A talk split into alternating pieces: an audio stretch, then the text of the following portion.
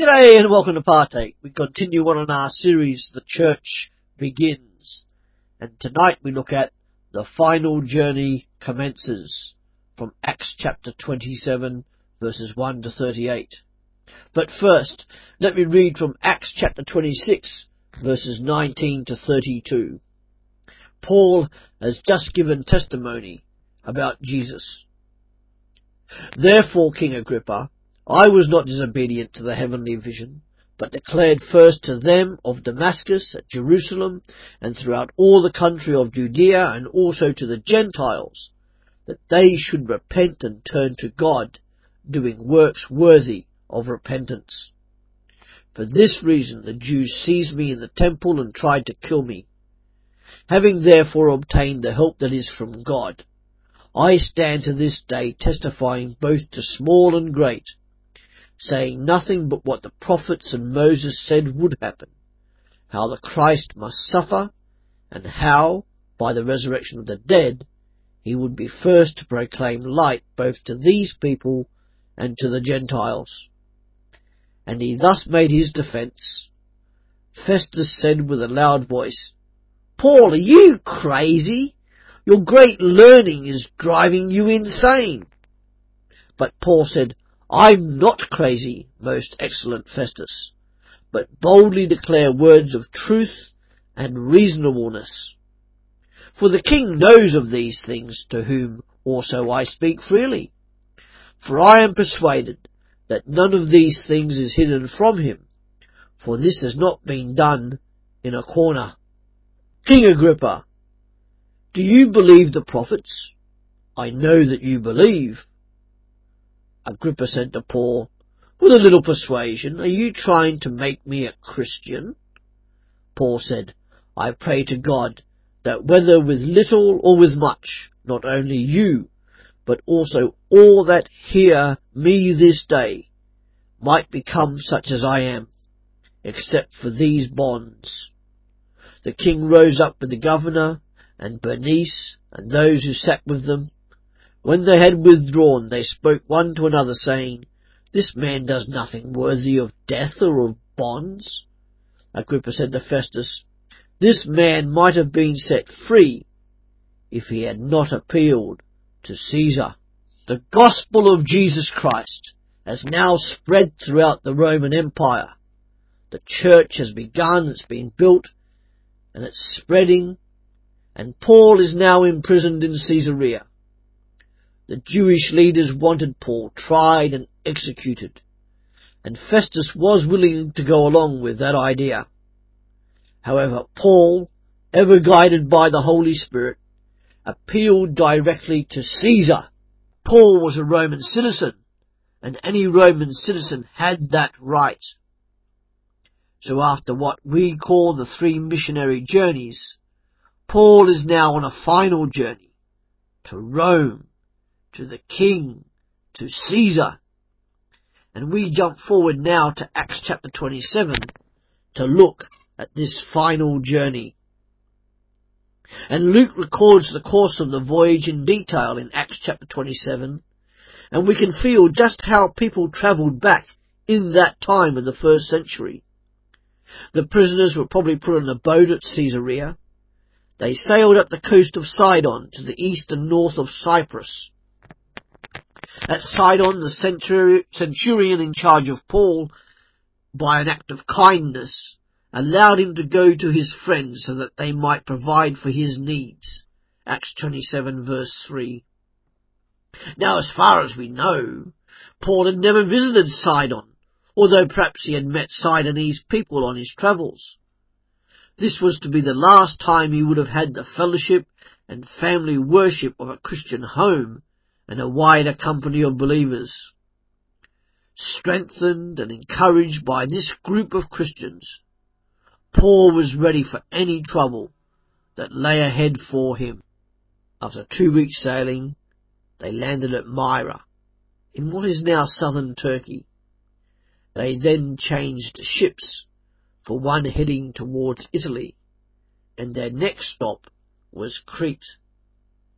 The time of the year was now late October, and the weather was quickly getting worse, according to Acts 27 verse 10. The captain and owner of the ship thought it may be wise to seek a new place in which to stay for the winter. Paul foresaw the disaster and said so. Paul, it must be said, did believe that God was ruler of the winds and the waves, and that God would get him to Rome, come what may.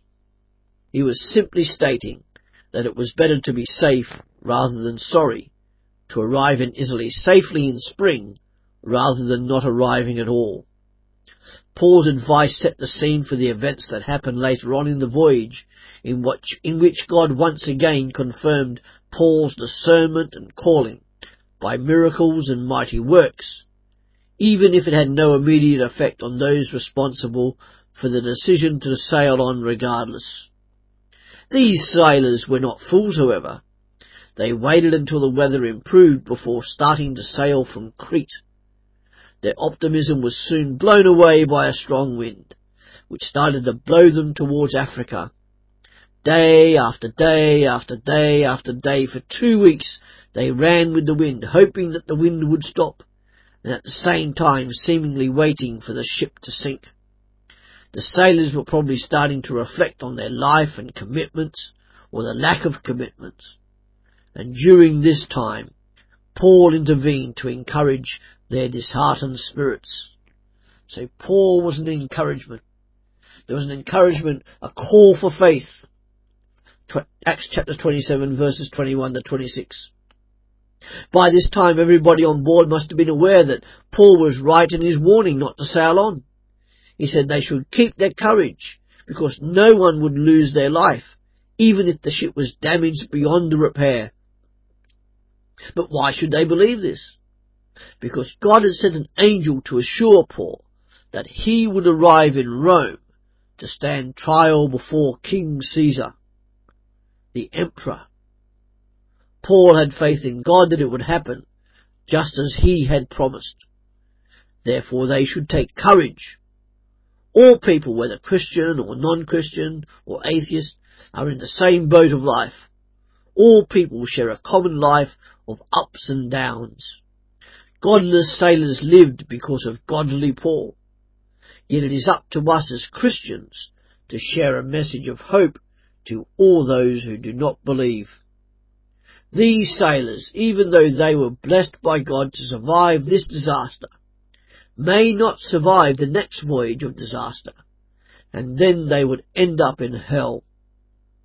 Regardless of their blessings, they stayed lost if they did not come to Christ in faith. For Paul, however, to live was Christ, and to die was gain. Philippians 1 verse 21. Whatever trials we face as believers, we must, must hold fast to the glory of Jesus Christ. The real issue, Paul tells his shipmates, is not whether we live or die, but what will you do with Jesus? Paul spoke of God's promises and his faith in God, and he invited them also to believe in God just as he did. And then there was a call and encouragement for unity to stay together.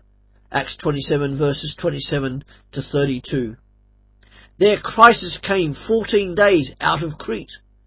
They were about to land at Malta in conditions that were worse than awful. Some sailors were trying to sneak off in the lifeboat. Paul, however, insisted that all hands were necessary if any were to be saved, and the centurion prevented them from escaping. Then there was a call for effort. The promise of God always includes the means to fulfill His promise. God doesn't command or give His power to the faithful so that they may be lazy and not plan when there is a definite reason to be careful. When God makes a promise to us, we must be responsible to receive that promise. God promises to save us, yet it is our responsibility to accept by faith His Son, Jesus Christ. Paul always reminded them of God's promise. He urged them to take food so that they would be strong when the time was needed for strength. He once again reminded them of the promise of God. He also witnessed to them when eating by giving thanks to God.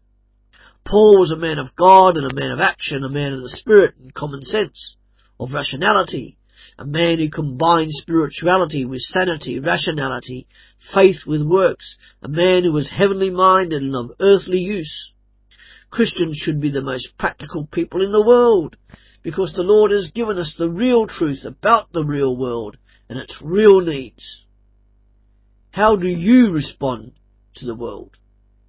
Are you like Paul? Thank you.